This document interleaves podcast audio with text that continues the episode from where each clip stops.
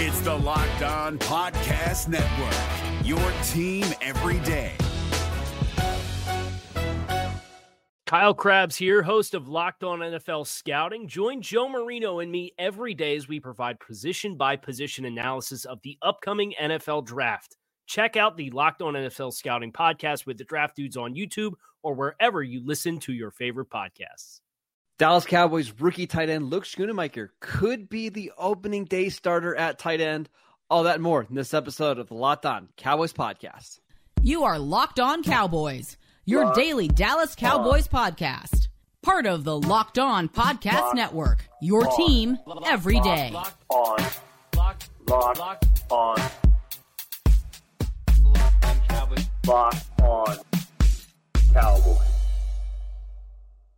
Welcome back to the Locked On Cowboys podcast, part of the Locked On Podcast Net- Network, your team every day. We'd like to thank you for making us your first listen of the day. I am your host, Marcus Mosher. You can follow me on Twitter at Marcus underscore Mosher. And joining me today, as always, is Landon McCool. You can check him out on Twitter at McCoolBCB.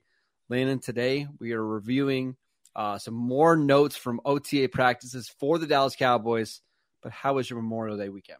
It was good. It was nice to get the little extended day off, and uh, this is always an interesting time, you know, in the football calendar because it kind of marks the beginning of the beginning, right? Yes. Like the the the, it's the start the of summer, camp. right? That's right. The OTAs, the stuff that they start having to do early on before they take kind of an extended break and then come back for the beginning mm-hmm. of training camp. So uh, it's it's a good time to kind of get the very early glimpses of uh, what you know directions certain things may be headed, uh, or just kind of peek through the keyhole a little bit. So I'm excited to do that. Yeah, so we've got some notes that I want to review from Mickey Spagnola over at DallasCowboys.com. Uh, the first one is Cowboys rookie tight end Luke Schoonmaker lining up with the first team. He was the first tight end in line in a lot of the drills. Uh, he, when they were Cowboys were doing some of their seven on seven and team stuff, he was the tight end on the field, and I think that's noteworthy considering Jake Ferguson and Peyton Hendershot were both president practice. They were doing stuff. What are your thoughts on Schoonmaker kind of already getting starting uh, reps for this team? I mean, I, I, don't think I'm terribly shocked. I mean, you know, I, I, think that there has been a lot of talk about you know Ferguson just being handed this job and and, and kind of you know Schoonmaker getting in where he, wherever he can fit in. You know, but I mean, Schoonmaker was a second round pick, and and, and pedigree matters, and and I think that they're going to give him every opportunity to get a ton of playing time, and whether that's as the second tight end in a whole bunch of 12 personnel or rotating as the starter on the as the one tight end uh, when when there's only one tight end in the field. I, I do think that he's going to get a healthy dose of of snaps uh, and and and a, and a, full opportunity to kind of be the first uh, uh, tight end off on the field when when they deploy them. So I, I do think that we're going to see them kind of accelerate Schoonmaker's at least learning process so that there can be a competition. And that's the other thing to remember here is that they need to get these guys a certain amount of install to even facilitate a, a, a competition in training camp, right? Like they have to have their rookies at at least similar kind of knowledge base of the offense so that they can compete when it's time to yep. compete. So I think that's what we were seeing here with with Schoonmaker is that they're getting him ready to be in the competition for snaps at, at, the start as a starting tight end. You mentioned the pedigree. Another reason why the pedigree matters is the Cowboys felt like we need to spend a second round pick on Schoonmaker even after what we saw from Jake Ferguson and Peyton Hendershot as rookies. It would be different if you drafted Schoonmaker in the second round, and then you turned around and you drafted Jake Ferguson in the fourth round in the same draft. No, it's pretty clearly like the Cowboys thought we need an upgrade. We're going to spend a top 60 pick on this position. Let's get this guy going. And then on top of that, because he's already an older prospect, what he turns 25 during his rookie year, maybe they feel like we can't really sit around and wait for him to develop. Like he needs to start playing now. And maybe they feel like he already is developed. And that's why there was an appeal to drafting him in the second round is hey, he can be ready to go and be our starting tight end from day one. Yeah, part of the appeal of going to get one of these kind of uh, you know, uh, Stanford through Michigan, you know, the hardball tight ends, right? is that they they come in pretty well developed, and so that they can hit the ground running. And and look, I, I think the other thing to kind of remember here is think about what has walked out that door with with Dalton Schultz. It's a mm-hmm. lot of production, a lot of snaps, doing a lot of different stuff. So even if uh, uh, th- there wasn't a pedigree issue here, like you would have to imagine that Ferguson is not just stepping right into Dalton Schultz's production, no. like you know, right away and is ready to go. So you need you need all the help you can get. You're going to have to kind of cobble together that production with a couple different guys, including Hendershot, including uh, Schoonmaker, and obviously including Ferguson. So uh, I, I think that we kind of get myopic about you know tight end one and about you know position. I think the truth of the matter is is that there's a lot of production that they're going to have to replace uh, and to ask someone, even Jake Ferguson, uh, uh, who had a good year last year, but mm-hmm. asking Jake Ferguson to come in and, and, produce that all by himself, that's a tall order. So, so uh, drafting a high ranked guy to kind of come in so that you can pair them together and, and hopefully, you know, find a way to, to kind of triangulate that that that that production between the three of the, the tight ends that you do have in the room. I think that's smart football, and that's a, the best way to make sure that you are replacing what has walked out of the door with Schultz. I, I will say this: there's just no chance that one of these guys is going to be on the field for like 95% of snaps. Like this is going to be a tight end rotation, right?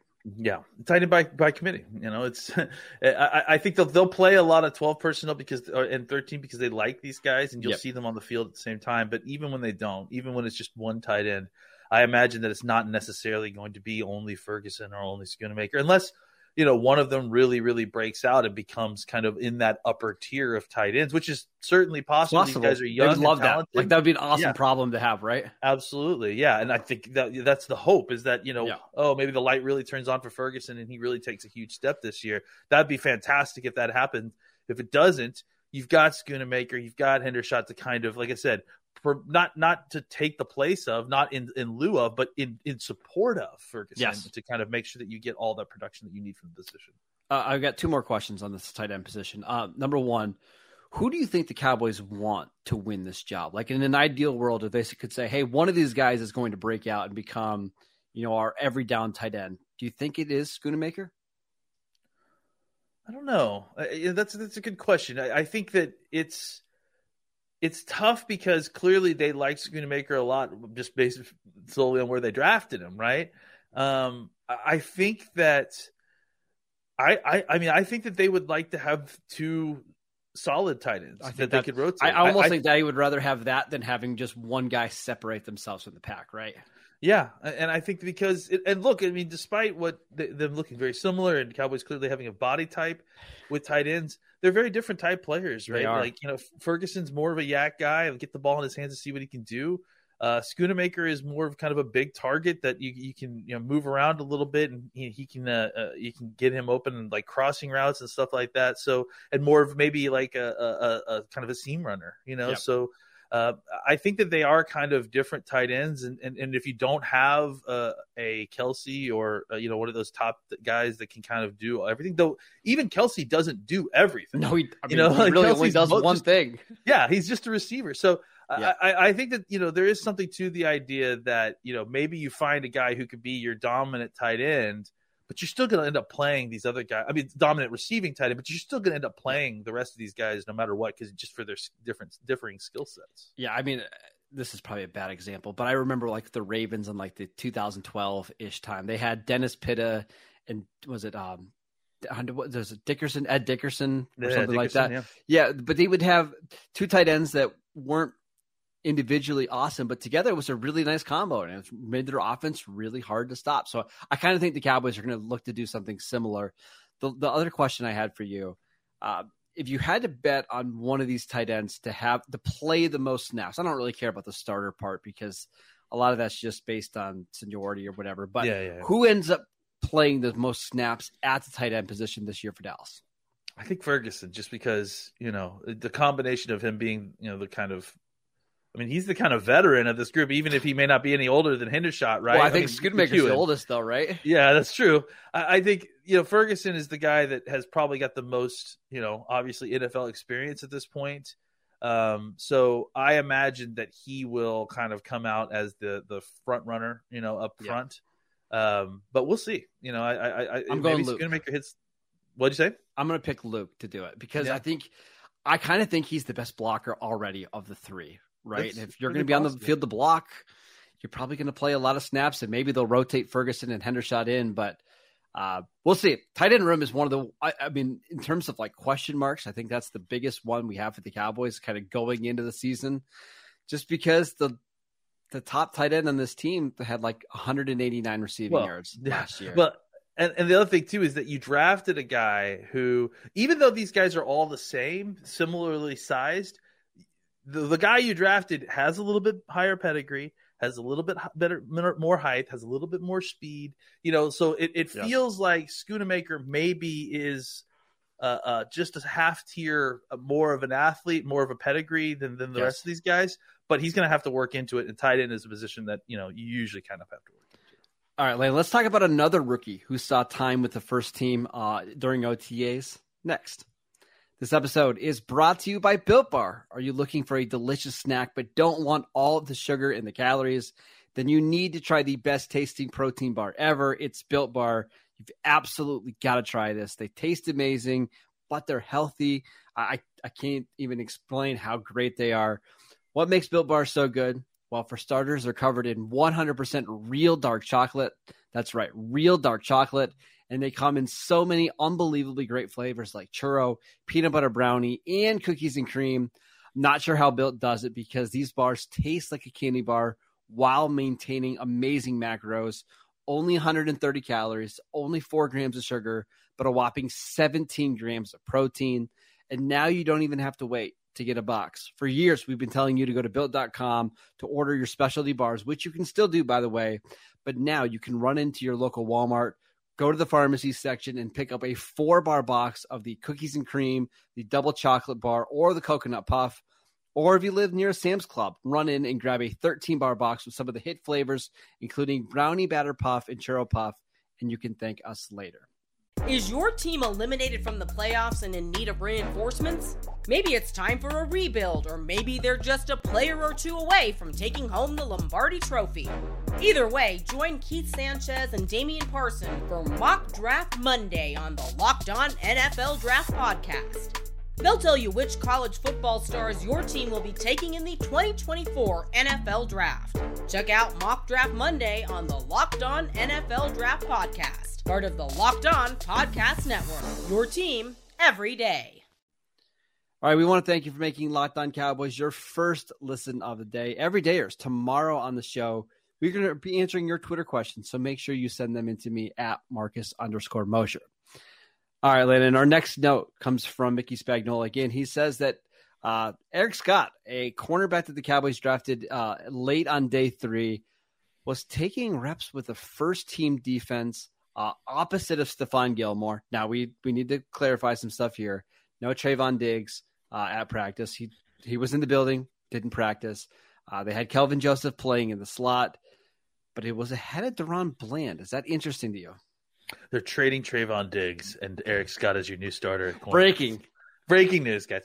No, I I, I think it's um you know again we, we kind of talked about this last week a little bit too, right? Uh, and maybe a little bit yesterday on the show where uh, you know I think depth chart is really tough to kind of parse right now, right? Don't- like it, it- yeah, don't they're- they're- overreact to anything right yeah, now. they're right? giving all these guys opportunities to kind of do different things, to work in different groups, to kind of just see, try things out. This is not a. Uh, they're not in com- com- competition mode yet. Uh, they're they're in they're in learning mode. So I, I I think what it shows you is that they're very serious about getting Eric Scott ready to play some defensive snaps, uh, or see if he can play some defensive snaps uh, you know, as soon as this year. I, I think that they're tr- they they know what they like in the guy as a uh, as a special teamer. Uh, I think they like the idea of potentially, you know, having him as a game day uh, active guy because they potentially would like him to play, you know, a, a variety of special teams. Uh, but I think that they're they have this is the point where they have to kind of teach him and see if if he's ever going to be able to give you anything as a defender. If if you know a couple guys get hurt and go down, you need to plug him in. So that's why you're seeing a lot of this stuff. That's why you're seeing a lot of the kind of uh, uh, Kelvin Joseph, you know, and, and just to kind of circle back on that note that we had, it does sound like Kelvin Joseph was doing some kind of free safety stuff. So I think they are actually trying to like kind of see what kind of roles these guys can play. Uh, some of the, you know, it, mostly if you pay, if you're paying attention, the down roster defensive backs, right, and and, and other folks, they're and, and, not even just defensive backs. You see the same thing with Isaiah Land and some of these other guys. They're seeing the versatility that can be applied to these down roster game day yeah. guys, so that they can see how well they can fit them into their game day rosters. And if you'll notice, it's Kelvin Joseph, it's it's Scott, it's it's Land, it's guys who yeah. they have plans for on special teams, right? they're just they're seeing what they can do on defense really quickly on Kelvin Joseph, I just wouldn't react to the safety stuff too much because we've seen no, Jourdan no, no, Lewis take safety snaps and OTS. Like it's clear they want him to try to be a slot guy, but if he They're needs to be stuff back, against the wall right now, exactly. you know, it's hundred percent what it is. And back to Eric Scott, I think they just need to find out like Nahshon Wright and Eric Scott, who's the better outside cornerback? Because if they're comparable on special teams, we're going to go with the guy that can at least give us something on defense. So they're probably just trying to figure out things. I would be shocked, absolutely shocked, if Eric Scott was one of your top four cornerbacks oh, yeah. this year. Oh, yeah. I mean, that's that. Even then, like if I would to say top five cornerbacks, that would be maybe a little bit of a stretch. So this is one where I, I know he was getting starting snaps against Michael Gallup, but please don't overreact to this one. Yeah, they're just seeing what's what what these guys can do. Like this is all yeah. just uh, exploratory. This is not, you know, you know, oh, let's all right, he's earned his spot. Let's see if he can uh, go out there and, and and keep it. It's it's more just they're teaching these guys how to to run inside the defense. They're they're learning the calls. Yep. They're doing all. Sometimes it's easier to learn like how to run these calls and and, and, and identify offenses and stuff when you're in a defensive backfield with field with vets. They know yep. what they're doing. They know how to make the calls, and sometimes being lining up with those guys can just show you the standard. You know, exactly. and so I think that's what, what's going on here. They're getting these guys reps with with the ones to kind of give them experience, not not necessarily to uh, see if they can, this guy can be a starting corner, but more just to help him learn so that when it comes competition time, he's not mm-hmm. having to think about it as well. All right, let's get to some other notes. This one again from Mickey. He says that it was good to see Matt Waletzko back on the field practicing after undergoing shoulder surgery last season, uh, landing in on injured reserve for the final 11 games. Remember, he's 6'7, 320 pounds and working exclusively at left tackle. Yeah, so actually, they the Cowboys uh, site had had uh, some video of, of practice a little bit, just to kind of like with the blitz or whatever in the mm-hmm. background mm-hmm. of, of some of their shows. Well, let's go. Looks good, man. Like he, he is big. Massive. He's so big, uh, and obviously six seven three twenty says it, but right. But uh, I think that you see like the kind of the, the the draw here for a guy that big, that long, you know, that athletic. He moved. He looked like he was moving well. Um, you know, he's it's it's a long way that he's coming, and he's coming from a uh, after a shoulder injury, and, and there's there's a lot that he's going to have to work to overcome. Uh, you know, just based on where he started and where he's trying to get to. But I, I think that if you can get well, let's go into a spot where his technique is clean enough that he's you know not getting you killed. Uh, this is a guy that you'd love to to continue to develop. Mm-hmm. I mean, he just has such great tool set, and this isn't like a uh, you know a Josh Ball situation where you know you tried him out in a couple different spots. You're not ex- exactly sure what you're going to get with this guy well, let's go. Uh, it's it's a pretty clear path. Like he needs to get a little, he needs to get stronger, and he needs mm-hmm. to kind of get some experience. But you're very clear on what what his path is. He's going to be a tackle, uh, and and if he can figure out you know the kind of nuance of the game and get a little bit more core strength, uh, and, and, you know you wonder how much of that he was able to do with the with the shoulder surgery in the off season. But if he was able to kind of get some of his core strength up and kind of just understand the nuance of the position he's playing a little bit more, I think there's a lot of upside there, well, and, and, potentially he could come in as your swing tackle. I think is your your best your best hope for what he could be this year. I, I even wonder though, like, would he even be a swing tackle? It, it, what I mean is, like, if he's going to play, is it going to be at left tackle exclusively? Maybe. Yeah, and maybe, maybe that's the best way. yeah, mm-hmm. maybe that's the best way for success here. Is don't overwhelm him trying to learn the footwork and the technique for two different spots. Let him just focus on left tackle, because if he hits and he and he is a left tackle you've hit a home run. And if it yeah. doesn't work out and he can't play left tackle, then whatever, you move on. It's a fifth round pick. It's not a big deal. But I kind of would rather just see him have like multiple years figuring out one position. And then if he does figure that out, maybe down the road you can try moving him around, but I want to see what he looks like after a full off season of just learning one spot. Yeah, of all these guys that they have in this room, it feels like well, let's go and and you know maybe you know some of the the, the kid from Kansas that they just signed, you know that, that they feel like Yep. yeah, where they they're a ball of clay. You know, it's like Yeah. they need to kind of continue to work traits for these guys as they don't have necessarily uh, a ton of experience that you're satisfied with or you feel like you need to you, you can just uh, deploy out in the field so if you can get either one of those guys to kind of hit at that position yeah and that's why you draft or, or sign undrafted free agents like that Yep. down rosters because the upside is is huge All right, we've got one more note on a second year player that could be in for a bigger role in 2023. Let's get to that one next.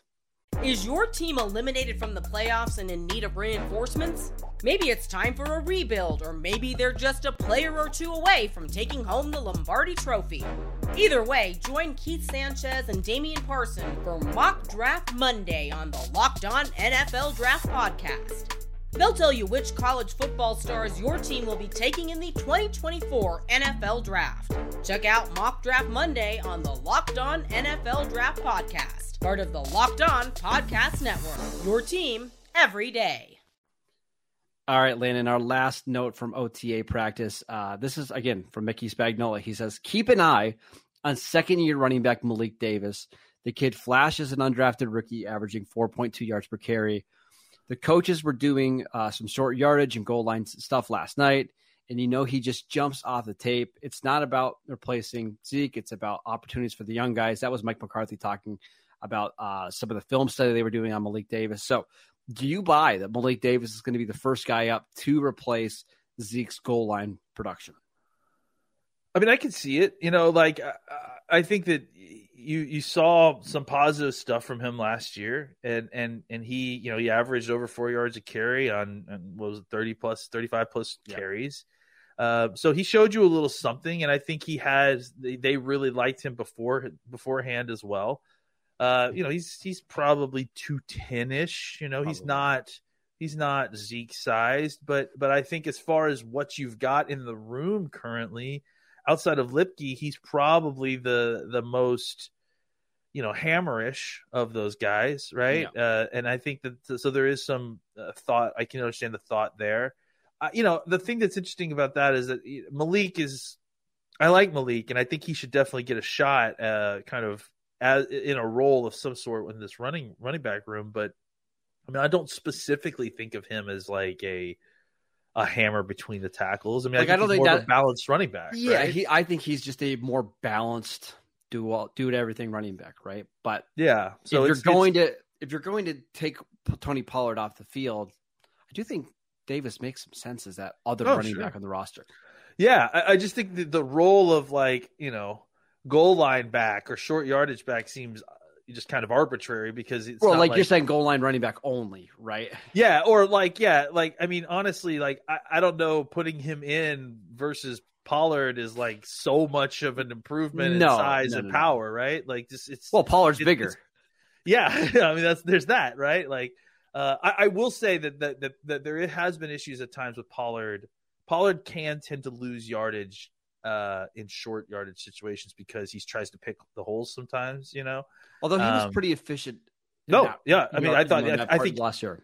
that's something that he has definitely improved severely the last few years. Yeah. Like that is that has been part of the market improvement with him these last two seasons. But I, I kind of think that Malik Davis as goal line back, or you know that being his role, like that's kind of just by process of elimination, right? They don't really have anybody else to kind of do that. So He's I- not Zack Crockett or Mike Alstott reincarnated, No. right? No, so you know when you know in uh, early August they sign a 230 pound back, or you know Luepke is clearly making the team and is going Yeah. to be on the game day roster. I imagine someone like that will probably take over those roles. I, I will say, I still think Malik Davis, to me, is the favorite to be the RB two on this team, right? And whatever that role ends up being, whether you know he is the goal line back or just the guy that gets you know eight carries a game, just to kind of spell Tony Pollard.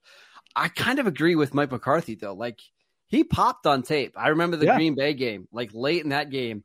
He was running hard, and I was kind of shocked that the Cowboys didn't give him more touches because he was running so well. I think that's one where I at least would like to see. Okay, what happens if we give him more touches? Like, does he just continue to look good every time we give him more opportunities? Because I am certainly interested here. Yeah, he certainly earned the opportunities. You know, I, I think that's that's the thing you see on tape is that uh, he he he definitely you know on his play on the field, you know, during games, but also during practices and training camp, he showed you something. uh, All different. I mean, he earned that uh, opportunity to play.